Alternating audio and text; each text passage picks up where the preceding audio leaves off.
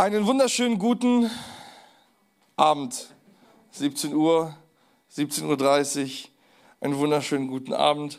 An dieser Stelle noch Hallo Sven. Wir haben uns noch gar nicht gesehen, weil das heute noch gar nicht geklappt hat. Ähm, und einen wunderschönen guten Abend an euch alle natürlich. Hey, ich freue mich wieder in Ulm zu sein. In Ulm. Ich freue mich wieder in Heilbronn zu sein. Tja, das ist, wenn man dieselbe Predigt 15 Mal hält. ah, nicht schlimm. Ich freue mich wieder in Heilbronn zu sein. Ich äh, muss ehrlich sagen, ich habe heute so einen Predigtmarathon und ich muss sagen, ich genieße es. Äh, wir waren heute Morgen mit meiner Frau in Stuttgart. Also hier ist Frau Janicek für alle, die es interessiert. Genau. Und wir waren heute Morgen in Stuttgart, da durfte ich schon, schon Gas geben. Äh, und jetzt äh, bin ich hier. Und ich muss ehrlich eine Sache sagen, ich habe mich darauf gefreut, nach Heilbronn zu kommen, äh, Gottes Gegenwart zu genießen. Und man könnte denken, so ja, du hast ja den ganzen Tag Gottesdienst und immer dieselben Lieder und so weiter. Aber ich muss dir ehrlich sagen, ich genieße es. Ich genieße es, in Gottes Gegenwart zu stehen. Ich habe mich schon auf den Lobpreis gefreut, äh, einfach, einfach nochmal hierher zu kommen, einfach wieder Zeit, äh, einfach vor Gottes Thron zu setzen. Hey, und ich, ich hoffe, dass auch du dich inspirieren lässt davon, wenn du auch nur in einen Gottesdienst gehst, ja, nicht in, in drei oder vier so, äh, wie ich manchmal, sondern dass du in einen Gottesdienst gehst und dass du die Zeit mit Gott genießt, dass du den Moment genießt, den du im Gottesdienst hast, dass Menschen, sage ich mal, diese Bühne schaffen, damit du vor Gott treten kannst, damit du mit Gott in Beziehung kommen kannst, damit du ihn anbeten kannst. Amen. Und ich hoffe, du privilegierst das auch, ja. richtig, richtig gut. Ähm, Genau. Worüber wollen wir heute sprechen? Ich meine, auch in, äh, in Heilbronn geht die Predigtserie jetzt zu Ende, nämlich die Predigtreihe Spirit. Ich habe schon mal hier predigen dürfen ähm, und wir beenden heute diese Predigtserie mit dem Thema Prophetie. Und wie gesagt, auch letztes Mal habe ich das schon gesagt, ich liebe es, wie es David auch umschreibt, dass er sagt, die Auswirkungen des Heiligen Geistes. Ja, wir haben davon gesprochen, dass wenn der Heilige Geist in dein Leben kommt, dass das immer eine Auswirkung hat, in welcher Form auch immer, ob du ihn einfach kennenlernst, ob du seine Kraft bekommst, ob du für die Mission, ja, die Mission D ausgerüstet wirst. Unabhängig davon, wenn der Heilige Geist in dein Leben kommt, dann muss es oder sollte es Impact auf dein Leben haben. Und wir wollen heute über Prophetie sprechen. Weil ich finde es ganz interessant, wenn wir davon sprechen, dass der Heilige Geist eine gewisse Auswirkung auf unser Leben hat und dass eine Auswirkung davon prophetisch reden ist. Sehr interessant. Und deswegen hier mal kurz die Frage, ja, aber warum? Warum ist prophetisches Reden so wichtig? Warum ist das entscheidend, dass wir uns mit dem prophetischen Reden beschäftigen? Und das ist ganz einfach weil es die Bibel tut. Hey, das Prophetische ist das eins der zentralsten Themen in der Bibel, weil es beschäftigt sich direkt mit Gott. Es beschäftigt sich direkt mit dem Vater, äh, mit, mit, mit Jesus und mit dem Heiligen Geist, mit der Transzendenz Gottes, ähm, weil du durch das Prophetische Zugang bekommst zum Hören und zum Empfang vom Heiligen Geist. Und wir sehen, dass Paulus den Korintherbrief damit eröffnet, dass er eben sagt, erstens, ähm, ich lehre davon. Ey, wäre es Paulus völlig unwichtig gewesen, dann hätte er nichts darüber erzählt. Aber Paulus, der die Gemeinden gegründet hat, hat gesagt, das ist ein wichtiges Thema, das gehört zum Fundament jedes Christen dazu, dass das Prophetische, dass das Sprechen mit oder mit Gott, ja, und das auch Empfangen, dass das der Teil eines Lebens eines Christen ist. Und zweitens, es ist Realität. Es sollte Realität sein, wenn wir Glauben haben, denn wenn wir mit Gott unterwegs sind, dann will Gott auch zu uns sprechen. Darüber reden wir gleich noch mehr. Also zusammengefasst, Glaube ist nicht nur Wahrheit. Also auf jeden Fall Wahrheit, aber Glaube ist auch Realismus in Anführungsstrichen. Es ist etwas erleben, was Gott in unser Leben hineinsetzt. Und Paulus eröffnet genau den Korintherbrief mit dieser Aussage. Paulus sagt, hey, ich bin gekommen in Schwachheit, hey, ich bin gekommen in Angst, hey, ich bin gekommen völlig zerbrochen und wisst ihr was, ich habe mir gedacht, ich kann das nicht, ich kann euch nicht überzeugen, aber wer euch überzeugen kann, das ist der Heilige Geist. Das ist er, der es tut in deinem und in meinem Leben. Und Paulus benutzt das Wort im Griechischen für Kraft, ja, weil er sagt, ich bin in Kraft gekommen, Dynamis. So sieht's aus. Dynamis. Was ich so liebe, weil es klingt wie Dynamit. Ja, und jeder Junge liebt Dynamit, jeder Junge liebt, wenn irgendwas Bums macht. Aber so ist es eben ein bisschen mit dem Heiligen Geist. Hey, der Heilige Geist ist einerseits derjenige, der dich in die Wahrheit führt und der dich überzeugt von Sünde, Gerechtigkeit und Gericht und dich überhaupt dazu bringt, dass du Gott und den Vater anerkennst und sagst, ja, Jesus, ich brauche dich. Das ist das eine, was in deinem Leben dynamisch ist. Aber auf der anderen Seite ist es das, was der Heilige Geist tun oder anrichten kann in deinem Leben, positiv äh, ausgedrückt. Nämlich, es hat immer Impact. Ja, Dynamit hörst du, Dynamit fühlst du, Dynamit riechst du, du siehst die Auswirkung. Und deswegen mag ich dieses Wort, um das als Bild zu ja, benutzen. Wenn der Heilige Geist in dein Leben kommt, dann eigentlich nie ohne irgendwas zu verändern, nie ohne irgendwie sich nicht bemerkbar zu machen. Hier nickt einer in der ersten Reihe, das gefällt mir. Genau dasselbe sehe ich auch so. Glaube ist somit auf jeden Fall Überzeugung. Wenn wir Hebräerbrief, wenn wir den Hebräerbrief 11 lesen, nicht Hebräerbrief 11, Hebräerbrief Kapitel 11 lesen, dann sehen wir, dass das ganz klar eine Definition ist. Glaube ist Überzeugung. Aber Glaube will sich ausleben. Glaube ist nicht nur eine Überzeugung wie in Deutschland, ja, jeder glaubt halt an irgendetwas, Privatsache, die einen glauben daran, die glauben daran, die einen glauben an das fliegende Spaghetti-Monster. Und das passt schon so, sondern Glaube an Gott ist etwas, das sich ausleben möchte das sich zeigen möchte, das sich realisieren möchte, um nicht das Wort funda äh, manifestieren zu benutzen. Ähm, Gottes Glaube möchte sich zeigen und das erstmal auch unabhängig von dir, weil Gott selbst Person ist und Gott selbst handelt. Und so schreibt Paulus, dass Jesus, wenn er in unser Leben kommt, wir reichlich gesegnet werden mit geistgewirkten Worten und mit geistlicher Erkenntnis. Und hier beginnt der Spaß im Ganzen, weil Glaube eben die Komponente hat, dass wir sagen, wir glauben aus Argumenten, wir glauben aus Wahrheitsanspruch. Und wir glauben aber auch, weil eine geistliche Komponente uns überzeugt, dass Jesus lebt, dass wir ihn brauchen und dass wir seine Kraft brauchen. Amen. Und Paulus offenbart das auch ein bisschen quasi in Gaben. Aber lasst uns erstmal Schritt für Schritt vorgehen. 1. Korinther 1, 4 bis 7. Jedes Mal, wenn ich für euch bete, danke, äh, danke ich meinem Gott für die Gnade, die er durch Jesus Christus, die er euch durch Jesus Christus geschenkt hat. Durch ihn hat er euch in jeder Hinsicht reich gemacht. Reich an geistgewirkten Worten und reich an geistlicher Erkenntnis. Er hat die Botschaft von Jesus oder von Christus die wir euch gebracht haben in eurer Mitte, so nachhaltig bekräftigt, dass euch nicht eine von den Gaben fehlt, die er in seiner Gnade schenkt. Also Paulus kommt, Paulus redet von Jesus und dieser Heilige Geist bestätigt das so durch die Gaben, ja, die lesen wir dann später in, in, in Kapitel 12 im Gabenkatalog, dass alle Gaben sich einmal zeigen in dem Raum und sich offenbaren, um die Botschaft von Jesus Christus zu bestätigen. Was für eine Power. Also hat Glauben folgende zwei Stränge. Einerseits die Wahrheit, einerseits die Argumente so wie Paulus in Athen auf der Areopag-Rede gemacht hat, dass er angefangen hat, Argumente zu geben, Leute zu überzeugen davon, dass Jesus Christus lebt, dass er Gott ist, etc. Aber gleichzeitig hat auch Glaube eine Dimension von Erleben, von Sehen, von Fühlen, von Schmecken, Gott einfach in seinem Leben wahrzunehmen. Und das sehen wir bei den Korinthern. 1. Korinther 2, 1 bis 3.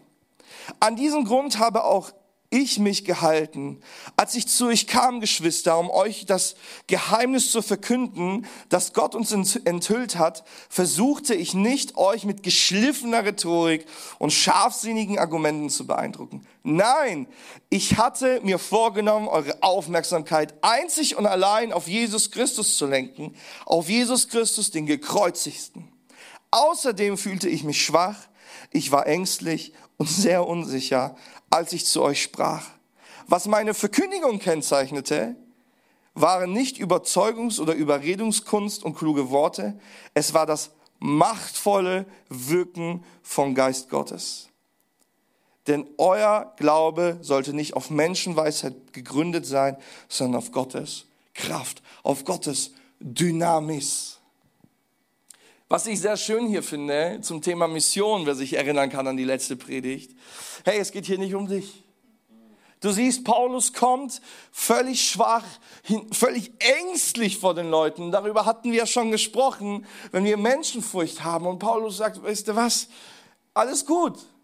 Aber der Heilige Geist ist es, der es tut. Ich komme, ich tue mein Bestes. Ja, ich habe auch Angst vor euch. Aber der Heilige Geist wird schon bestätigen. Was für eine Kraft. Also Dynamis hat wirklich Durchschlagskraft. Ich will dich da echt ermutigen, mit dem Heiligen Geist unterwegs zu sein, dir vielleicht die Serie nochmal durchzu, äh, so wie so, ein, wie so ein Serienmarathon. Machst mal einen Predigtmarathon, nimmst mal die ganze Spirit-Serie, gehst auf den Heilbronner YouTube-Kanal und, und guckst dir mal alle Predigten durch mal nachts. Schreibst fleißig mit. Hey, und lass dich vom Heiligen Geist wirklich einnehmen, lass dich nicht mitnehmen, denn er ist, er ist Essenz und Grundsatz dessen, was der Heilige Geist, oder was, was die Apostel und Petrus in, in ihrem Leben, ja, geschafft haben zu tun, das haben sie durch den Heiligen Geist gemacht. Und bei mir in meinem Leben war es ähnlich. Ich war oder ich bin christlich aufgewachsen. Meine Eltern sind ähm, sage ich mal, aus einem richtig schweren Verhältnis ähm, zu Jesus gekommen, haben sich bekehrt, hatten ihre Schwierigkeiten. Mein Vater hat auch eine gute, starke Vergangenheit. Ähm, und natürlich wurde ich geprägt von meinen Eltern. Und es hieß immer natürlich, als ich kleiner war, hey, wer liebt dich am meisten, Simon? Ja, Jesus. Das ist ja auch, auch richtig, das stimmt ja auch. Aber irgendwann mal bin ich aufgewachsen, ich bin älter geworden, ich habe angefangen, gewisse Dinge zu hinterfragen, nachzudenken. Und ich hatte in meiner Überzeugung Gott Schachmacht gesetzt und gesagt, Gott, du existierst nicht. Meine ganzen Argumente, die ich im Kopf hatte, so skeptisch ich war, haben dazu geführt, dass ich sagen kann, Gott existiert nicht. Und ich hatte kurzzeitig diesen Gedankengang, ja, Gemeinde, das ist so ein Verein, da kommen sie, die sind ganz lieb, die sind nett, die streichen sich alle auf der Seele und machen schöne Lieder und haben eine gute Zeit und gehen nach Hause. Pädagogisch total wertvoll. Ähm, warum nicht? Ist doch gut. Aber diesen Gott dahinter, den kann es nicht geben. Und ich sag dir eine Sache, Gott hat mir eine, also einen Strich durch die Rechnung gemacht. Er hat gesagt, okay, alles klar, dann hast du deine Argumente, jetzt komme ich. Und ich habe gesehen, wie Gott angefangen hat, übernatürlich in mein Leben hineinzuwirken. Ich habe gesehen, wie Wunder in meinem Leben angefangen haben zu entstehen, die ich nicht erklären konnte.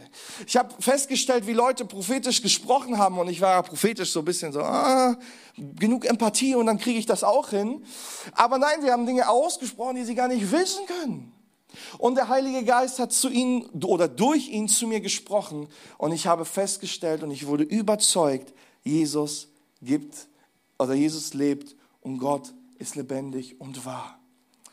Und ich will dich ermutigen, wenn dir vielleicht manchmal Argumente zu schwach sind, hey, lass dich mal auf den Heiligen Geist ein. Das kann und wird meistens sehr eindeutig enden, ähm, weil der Heilige Geist gute Argumente hat, um uns zu überzeugen. Amen. Und so, so bin ich heute überzeugt von Jesus. Ich bin überzeugt vom Glauben, nicht nur aufgrund von Argumenten, sondern auch aufgrund des Erlebnisses. Und oft fragen auch Menschen, ich hatte auch mal eine Diskussion in meiner Klasse, wo es hieß, ja, warum glaubst du? Und da gibt es unterschiedliche Antworten. Die einen sagen, ja, ich glaube, weil ich so aufgewachsen bin. Ja, die anderen sagen, ja, ich glaube so, weil äh, ich so geprägt wurde. Die anderen sagen, ja, ich glaube so, weil ich schöne Erlebnisse in meinem Leben hatte. Weil Gott doch so gut ist. Und ich sage eine Sache, ich glaube, weil ich überzeugt bin. Ganz einfach. Das macht Sinn, was im Wort Gottes steht. Und erst recht machte es Sinn, als ich Gott erleben durfte in meinem Leben. Und Prophetie kann und ist ein Schlüssel dafür, dass du und ich nicht nur Argumente hören über Gott, sondern erleben, dass Gott wirklich real ist. Es funktioniert natürlich nicht immer, wie wir das wollen, weil Gott ist Chef und nicht ich und du, aber es funktioniert und Gott wirkt und Gott tut die Dinge. Und so bin ich nun mal einfach überzeugt aus der Wahrheit, die Gott in meinem Leben hat, die die, die die Schrift hat, die die Argumente haben. Und ich bin überzeugt aufgrund der Realität, der Wunder, der, der, der des Geistes wirken in meinem Leben. Und die Bibel selbst beginnt schon damit, wo in Johannes 1, 17 beschrieben wird, dass Mose das Gesetz gebracht hat, aber durch Jesus Christus kommt Gnade und Wahrheit in unser Leben. Und wir sehen an Jesus selbst, dass Jesus in diesen, ich sage ich mal, Kategorien unterwegs war. Mit den einen konnte er, er konnte streiten. Uh, er konnte streiten. Mein lieber Scholli, da ging's ab, ey. Die Pharisäer sind vor, vor, vor Glut. Also, die wollten ihn umbringen. Haben sie am Ende auch gemacht. Aber das ist der Grund, weil Jesus streiten konnte. Jesus hat Argumente gehabt, die willst du nicht haben. Aber Jesus konnte auch eine Sache machen, nämlich Gnade zeigen. Und wie zeigte er Menschen Gnade? Indem er genau das tat. Indem er selbst, ich sag mal, in den Gnadengaben unterwegs war. Indem er Wunder tat und indem er durch prophetisches Wirken mit Menschen unterwegs war. Es gibt die Geschichte von der Frau am Jakobsbrunnen. Sie redet mit Jesus und Jesus kommt zu ihr. Und Jesus hätte Folgendes machen können. Jesus könnte kommen und sagen, weißt du was, ich habe, Entschuldigung, weißt du was, ich habe schon wieder ein neues Argument und guck mal dieses Argument und schau mal das und das ist die Wahrheit und das musst du sehen und hier dies, das, Ananas und sie zukleistern. Und ich sag dir eine Sache, er hätte sie nie erreicht. Warum? Denn er war Jude und sie war, Raffi, hilf mir nochmal. Sam nicht Samariterin. Sven, Samariterin? Ah, okay, ich habe das gerade verwirrt. Samariterin und die zwei, ja, Tatsache. Und die Samariter und die, und die Juden, die waren völlige Feinde, die haben sich gehasst wie aufs Blut. Jetzt kommt da ein Jude und versucht sich zu überzeugen und sagt folgende Argumente und dies und das und anderes. Glaubst du, die hört auf ihn? Never ever. Aber was Jesus tun kann, ist, er kann auch Argumente einfach stehen lassen und Dinge einfach auch beweisen und zeigen. Und Jesus kommt prophetisch, spricht Dinge über ihrem Leben aus, einfach so nebenbei am Brunnen. Und sie sagt, das ist Jesus Christus. Das ist dieser Mann. Das ist der Mann, mit dem ich unterwegs sein will, auf den ich so lange warte. Herr Jesus selbst hat darin gelebt. Und ich will dir eine Sache sagen, wenn Jesus das gemacht hat, dann wir es recht, oder? Amen. 1. Korinther 12, 1 bis 3. Ein weiterer Punkt, den, ich erwähnt, äh, den ihr erwähnt habt, liebe Geschwister, sind die Fähigkeiten, die uns durch den Geist, äh, durch Gottes Geist gegeben werden. Es liegt mir sehr daran, dass ihr in dieser Sache genau Bescheid wisst. Denkt an die Zeit, als ihr noch nicht an Christus geglaubt habt. Damals habt ihr euch ständig irreführen und dazu hinreißen lassen, den Götzen zu dienen. Götzenbilder, die nicht einmal reden können. Paulus geht jetzt an, an, die, an die Korinther und wird jetzt konkret und sagt, okay, jetzt gehen wir diese Situation mal an.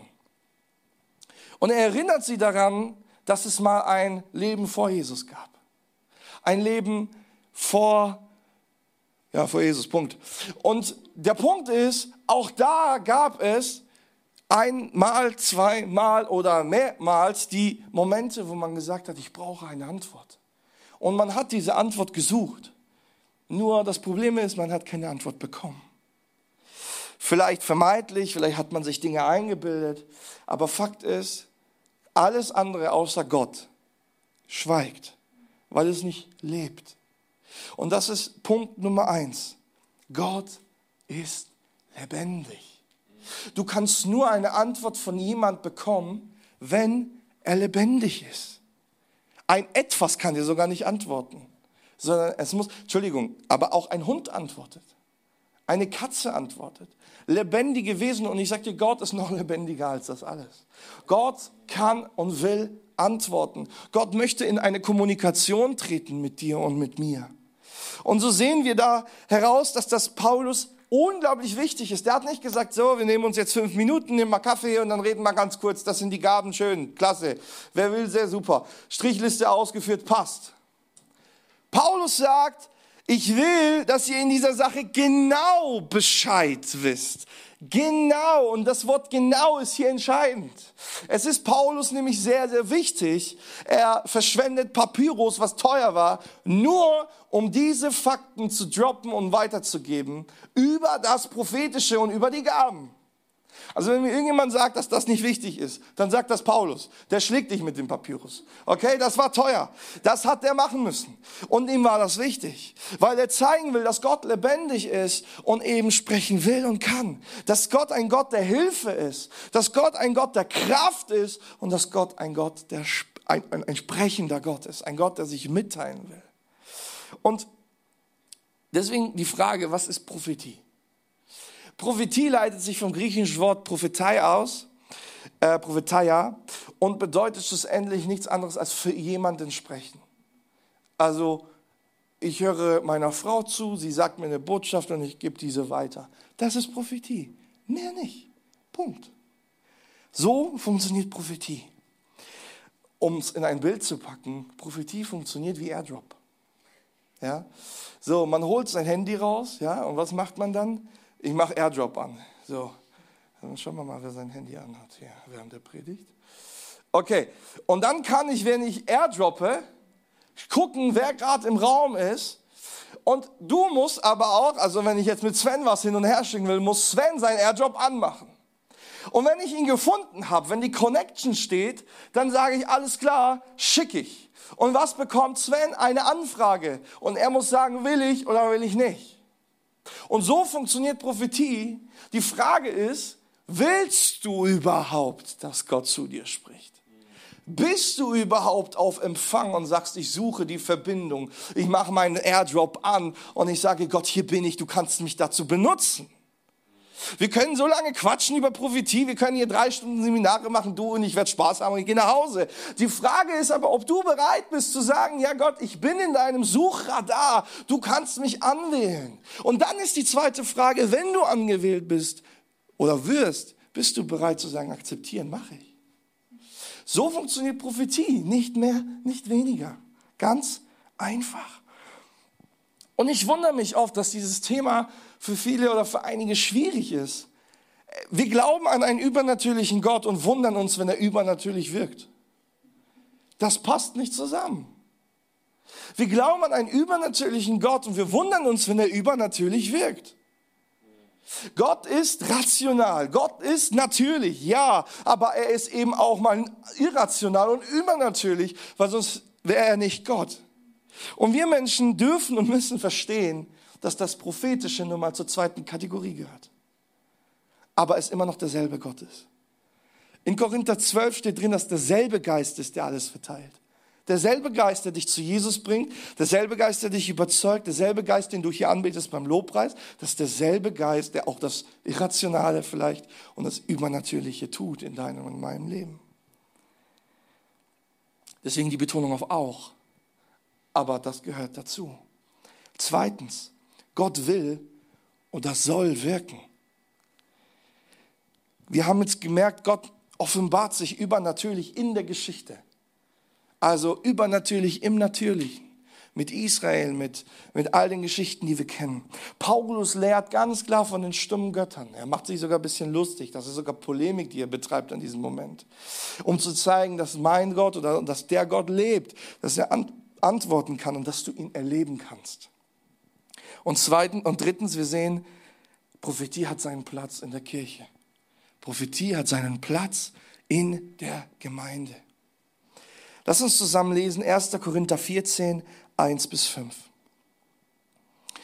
Das soll also euer Ziel sein, ein Leben, das von der Liebe bestimmt wird. Bemüht euch aber auch um die Fähigkeiten, die uns durch Gottes Geist gegeben werden. Und wenn ich sage, dann, wenn ich, und wenn ich das sage, dann denke ich vor allem an die Gabe des prophetischen Redens. Paulus macht hier eine Exklusivität. Ja, in Kapitel 12 sehen wir, es wird erstmal allgemein erklärt und ausgelegt. Dann gehen wir in Kapitel 13, wo er von der Liebe spricht, in welcher Art und Weise und wie wichtig dein Charakter ist, bevor das Charisma kommt, bevor die Gabe Gottes kommt. Und dann geht er in 14, um eine Sache exklusiv zu machen und sagt, wenn du sagst, ja Gott, ich bin bereit, ich habe meinen Airjob an, jetzt komm, lass mal was machen, dann mach das Prophetische. Geh auf das Prophetische. Und das Interessante ist ja immer, ich, ich habe diese Stelle oft gelesen und immer wenn ich sie lese, höre ich eine Parallelstelle. Meine Schafe hören meine Stimme. Meine Schafe hören meine Stimme. Ey, das prophetische Wort, das prophetische Reden ist essentiell für dein Leben, auf das du Gottes Stimme hörst in deinem Leben, vernehmen kannst, was sein Wille für dich ist. Selbstverständlich reden wir hiervon, dass die Schrift natürlich immer noch Maßstab ist. Hey, die Schrift selbst ist, ist Theopneustos von Gott eingehaucht, Gott und Heiliger Geist inspiriert und geleitet und geschrieben. Das heißt, Gottes Wille offenbart sich als erstes im Wort Gottes. Und das Prophetische der Schrift offenbart sich teilweise sogar in der Predigt. Weil wir Gottes Wolle ja, wir sprechen ja für Gott, ich dachte, dass wir sein Wort predigen. Aber es gibt eine individuelle, situative Art und Weise, wie Gott zu dir sprechen möchte, die sich am Wort zu messen hat, aber deutlich individueller ausfällt als nur das Wort. Und das nennt sich Prophetie. Und nach dieser Fähigkeit, es ist eine Fähigkeit, die wir erlernen sollen, sollen wir uns ausrichten, sollen wir uns ausstrecken. Äh, Vers 3.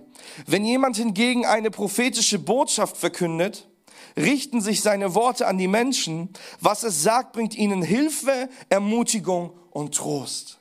Und wie schön wäre es, wenn du in den Gottesdienst kommst und hundertprozentig hörst du diese Frage, wie geht's dir? Und bei dir ist ein Riesengrinsen und du sagst, hey, klasse, super gut, Halleluja. Innen drin ist aber tot, weil du denkst, oh shit, mein Leben geht gerade den Bach runter, es geht mir überhaupt nicht gut. Und wie schön wäre es, wenn die Person das zwar nicht merkt, weil die Empathie da ja auch endet, weil wenn jemand eben nicht die Wahrheit sagt, sagt er nicht die Wahrheit. Aber Gott sagt, hey, ihr geht's nicht gut. Ihm geht's nicht gut. Sag doch mal das und das, das habe ich gerade für ihn vor. Und es endet, dass du hilfst, ermutigst und tröstest, weil du dich vom Heiligen Geist gebrauchen lässt. Also wie äußern sich Prophetien? Einfach mal generell. Durch Vision zum Beispiel. Daniel hatte eine Vision. Manche haben auch eine Vision. Manche haben Eindrücke. Manche haben Träume. Ja, Josef in der Bibel hat geträumt. Meine Frau träumt meistens prophetisch. Die wacht dann morgens auf und macht Nein, macht sie nicht. Nein, die wacht ganz normal auf und dann reden wir beim, beim, beim was auch immer, was wir halt mal tun. Nee, so, also ganz, ganz normal. Aber sie träumt ganz viel prophetisch und Gott hat schon in Situationen in unserem Leben, wo wir gebetet haben, durch ihre Träume zu uns gesprochen. Ich bin da völlig anders. Ich, ich nehme mir Zeit, ich brauche meine, meine Ruhe und dann lese ich Bibel und dann spricht Gott zu mir. Dann spricht er durch das Wort. Manchmal mittlerweile sogar so, dass ich gehe durch Straßen und auf einmal kommt ein Gedanke und ich weiß, das ist gerade Gottes Gedanke. Und Gott spricht so situativ zu mir durch Überzeugungen. So wie Jesus sie hatte. Manche haben Bilder, manche sehen Blümchen und können daran wirklich ableiten, was Gott gerade sagt. Ja, also es ist alles Realität, wie du Gottes Geist hörst. Fakt ist, Gott möchte mit dir sprechen. Drittens, Gott wirkt nicht komisch. Also doch, es ist schon komisch, aber nicht komisch, spooky, sondern was ich damit sagen will ist, wenn Gott wirkt, dann wirkt er nicht spooky, weird, wie auch immer. Weil das, was wir manchmal kennen, wenn wir die Gaben hören, was weird ist, das ist nicht Gottes Geist, sondern das sind Menschen. Das sind Menschen. Und trotzdem wirkt Gottes Geist manchmal komisch. Und hier möchte ich einfach die Geschichte von unserer Katze zu Hause erzählen, ja. Wir haben eine Katze, oder da, wo ich bei meinen Eltern gewohnt hatte, noch, wir haben eine Katze. Und diese Katze stolziert durch den Alltag und durch das Haus, wie, ja, wie halt mein Haus, ja, mein Territorium, mein Gebiet. So, passt. Bis wir diesen Ventilator aufgestellt haben. Seit diesem Ventilator ist erstmal ein Bettel. Wer bist du? Was machst du? Woher kommst du? Und dann wird erstmal ein Bogen drum gemacht und dann tschüss, Katze weg weil etwas Komisches im Raum ist. Und so in dieser Art und Weise wirkt auch Gott. Wir hocken auf der Couch und sagen, boah, ist das schön, dieser Wind. Ja, um Sven zu sagen, dieser Ruach des Herrn. Ja, er kommt und, und du genießt es und die Katze denkt sich, was ist mit euch? Und ich denke mir so, setz dich doch davor, du wirst es auch genießen. Dieses komisch gibt es bei Gott, definitiv. Du musst dich auch mal dran gewöhnen, dass Dinge anders laufen, wie du es kennst. Du musst dich dran gewöhnen, dass das Prophetische anders läuft, wie du denkst. Und, und dass Gott anders wirkt, wie du meinst. Aber das komisch, strange, das richtig verwirrte, das kommt nicht von Gott. In 2. Timotheus 1,7 merken wir nämlich, dass der Geist, der diese Gaben ja gibt, beschrieben wird nicht als Geist der Angst, sondern als Geist der Kraft, der Liebe und Besonnenheit oder um es zu übersetzen, der Nüchternheit. Hey, wenn Gottes Geist selbst nüchtern ist, obwohl da ja auch, vergesst das Dynamit nicht, da ist noch Power dabei, ja, aber nüchtern ist, so sind doch wir auch nüchtern oder sollten wir nüchtern sein, wenn wir in den Gaben umgehen. Und deswegen habe ich ein bisschen im Text gegrübelt im Griechischen und festgestellt, dass Paulus oft das Wort Pneumatikum benutzt. Dass, dass die Gnadengabe nach, nach dem Heiligen Geist oder nach dem Geist und nicht nach dem Charisma, nach dem Charismata. Und wir kennen alle das Wort Charismatiker. Sicher, ja, die charismatischen. Und Charisma kommt ja eigentlich genau von dem Gedanken, dass du, dass du ja eine Gabe bekommst. Charisma ist ein Geschenk, eine Begabung. Und während Pneumatik bedeutet, ist schlussendlich Geist erfüllt. Und ich mag den Begriff Charismatiker aus diesem Grund nicht, weil das Charismatische oft der Gabe hinterher rennt. Dieser einen Sache. Und die sind dann so lange wild, bis es passiert. Und wenn es passiert, rasten sie aus wie so Schweinchen im Wald und es, und es wird komisch, weil die Gabe im Fokus steht. Hey, was du und ich sein sollten, wir sollten nicht Charismatiker sein, wir sollten Pneumatiker sein. Wir sollten in der Beziehung mit dem Heiligen Geist stehen. Und wenn der Heilige Geist kommt, ja, dann kommen gewisse Dinge mit ihm mit. Das ist so, wie wenn du mich nach Hause zum Mittagessen einlädst und sagst, boah, ich habe festgestellt, ich habe da so einen Schrank, können wir den kurz wegschieben? Wenn ich schon da bin, können wir das machen. Verstehst du? Das ist genau dieser Gedankengang. Aber du kannst auch sagen, Simon, ich rufe dich an, weil ich einen Umzug habe und danach verzieh dich. Und Gedank, der Gedanke, Gedankengang ist eben in der Beziehung mit dem Heiligen Geist zu stehen. Deswegen, wenn mich Leute Charismatiker nennen, ich mag das nicht immer. Weil mir ist nicht die Gabe im Fokus, sondern der, der Gaben gibt, nämlich Jesus Christus durch den Heiligen Geist in deinem und meinem Leben. Amen. Und ich muss an dieser Stelle zugeben, dass mein ganzes Berufungserlebnis tatsächlich, ja, mehr oder weniger darauf liegt, dass ich einem Propheten im Amt begegnet bin in Polen, den ich nie gesehen habe, der angefangen hat, über unser Leben als Familie zu prophezeien, Dinge gesagt hat, die, die so klar waren, wo ich mir denke, woher weißt du das? Was mich überzeugt hat, Gott nachzufolgen und ich sag mal auch den Pastor zu machen. Eigentlich wollte ich zur Polizei, eigentlich wollte ich einen ganz anderen Job machen. Aber Gott meinte, nee, hier muss ich einkrätschen. Ähm, aber es geht nicht nur um Einkrätschen, sondern Gott will dich beschenken. Gott will dich beschenken. Er will dir diese Gnadengabe, dieses Charisma in Anführungsstrichen, er will es dir geben, weil er dich benutzen möchte. Das ist sein Plan. So baut Gott Kirche mit dir und mit mir. Paulus legt aber dem Ganzen natürlich auch einen kleinen Riegel davor und sagt, ja, es gibt eine gewisse Gottesdienstordnung und das Prophetische hat sich dem auch unterzuordnen und dem zu führen, zu fügen. Ähm, und doch können wir sehr, sehr oft den Bogen in beide Richtungen überspannen. Wir können sagen, ja, Heiliger Geist, mach, was du willst. Und dann wird's komisch. Oder wir sagen ganz, ganz viel Ordnung und dann macht der Heilige Geist gar nichts mehr, weil wir überhaupt nichts mehr zulassen. Und ich möchte einen Bibelvers vorlesen, der ich meiner Meinung nach die goldene Mitte zeigt. 1. Thessalonicher 5, 19 bis 21. Ab 19. Legt dem Wirken des Heiligen Geistes nichts in den Weg. Das ist meine Aussage. Legt dem Heiligen Geist, dem Wirken des Heiligen Geistes nichts in den Weg. In der anderen Übersetzung steht, löscht ihn nicht aus. Steht da löscht, ja? Also, ja, in der anderen Seite eben löscht. ähm, und der Heilige Geist funktioniert eben so, dass er sich nicht fügt. Er hat sich nicht uns unterzuordnen, sondern wir ihm. Aber wir können sagen, ja Gott, ja, wir machen unseren eigenen Weg und dann können wir ihm auch den Platz wegnehmen und gewisse Dinge löschen, die er tun möchte, mehr tun möchte, als das, was Gemeinde ist, als das, was nur, sage ich mal, Menschen zu Jesus bringen und fertig. Heiliger Geist möchte mehr tun, eben zum Beispiel prophetisch. Und da geht dann Paulus weiter und sagt eben in Vers 20, geht nicht geringschätzig geschätzig über prophetische Aussagen hinweg. Oder achtet das prophetische Wirken nicht schlecht, heißt auch eine andere Übersetzung, sondern prüft alles, was gut ist, das nimmt an. Und ich glaube, dass es genau zu einem Reifeprozess jeden Christen gehört, dass wir das Prophetische nehmen, dass wir den Heiligen Geist wirken lassen und alles, was zum Heiligen Geist ist, sagen wir, check nehme ich. Und alles, was bisschen menschlich und komisch ist, sagen wir, hm, üb nochmal. Also hier wichtig, ne? Nicht verzieh dich, wir steinigen dich, falscher Prophet, sondern üb nochmal. Das können wir so nicht nehmen. Aber alles, was zum Heiligen Geist ist, check, nehme ich an. Und ich glaube, dass das die gesunde Mitte ist, wie wir mit dem Dienst oder mit dem Wirken des Heiligen Geistes umgehen können in unserem Leben.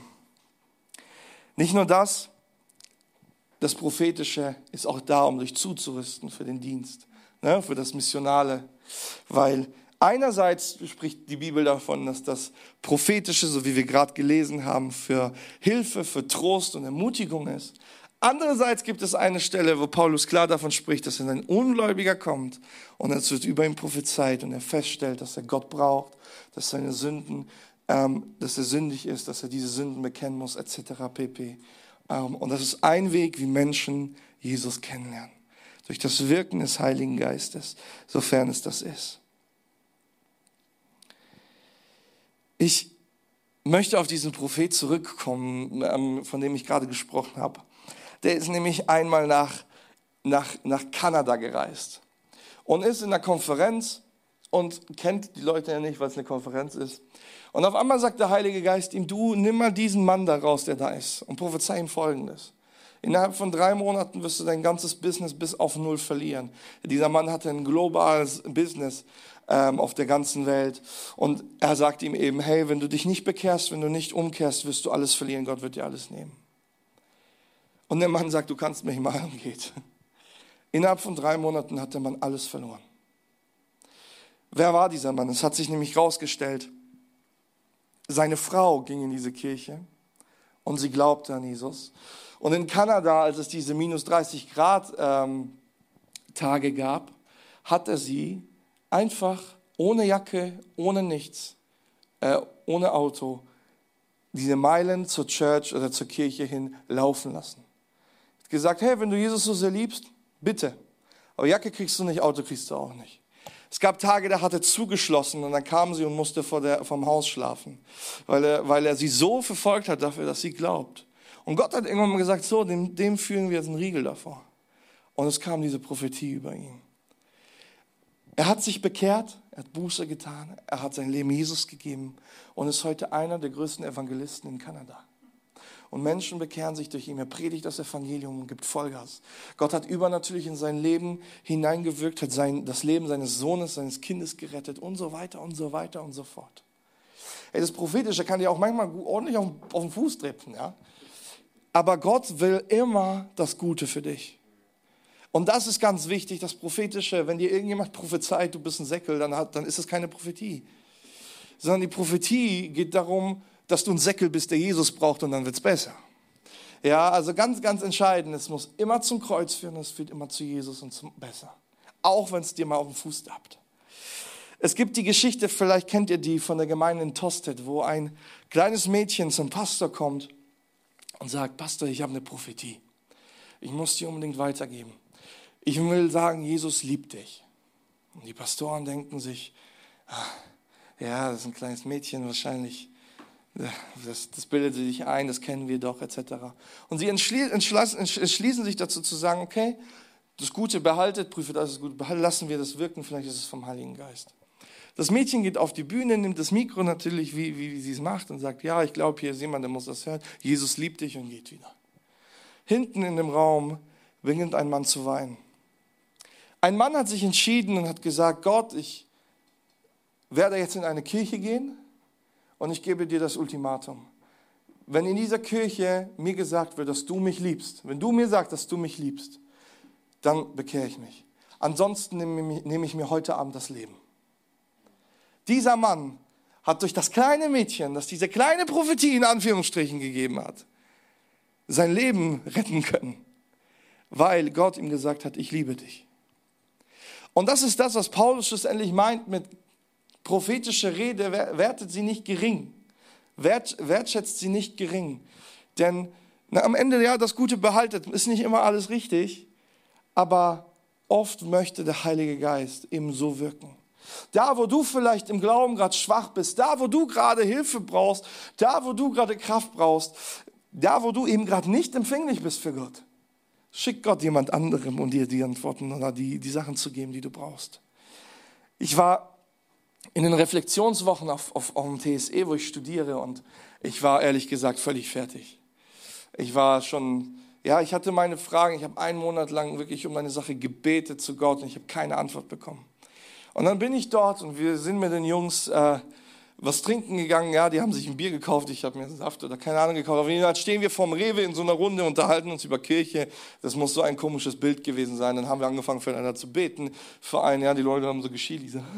Und dann fängt einer an und sagt, ja, ich würde gern prophetisch weiter dafür. Und ich so, ja, komm, fang an, bet für mich. Und er fängt an, über, zu mir zu beten und betet genau oder prophezeit genau die Antwort, für die ich einen Monat lang gebetet habe. Und es baut mich so stark auf, weil ich sage, Gott, du vergisst mich nicht. Gott, du hast deinen Weg, aber Gott, du vergisst mich nicht. Hey, Mose, Moses Wunsch war, das lesen wir in 4. Mose 11, 29, dass doch alle diesen Geist bekommen und dass doch alle prophetisch sprechen können. Und wir sind in dieser Zeit.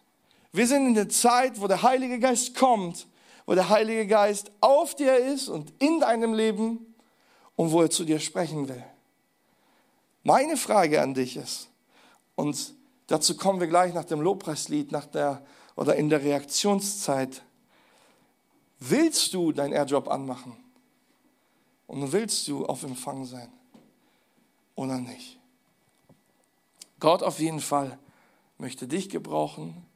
Gott möchte dir begegnen und Gott möchte dich beschenken, damit du in dem Meer, was er für dich hat, und ich rede nicht von EE, sondern EHR, leben kannst. Amen.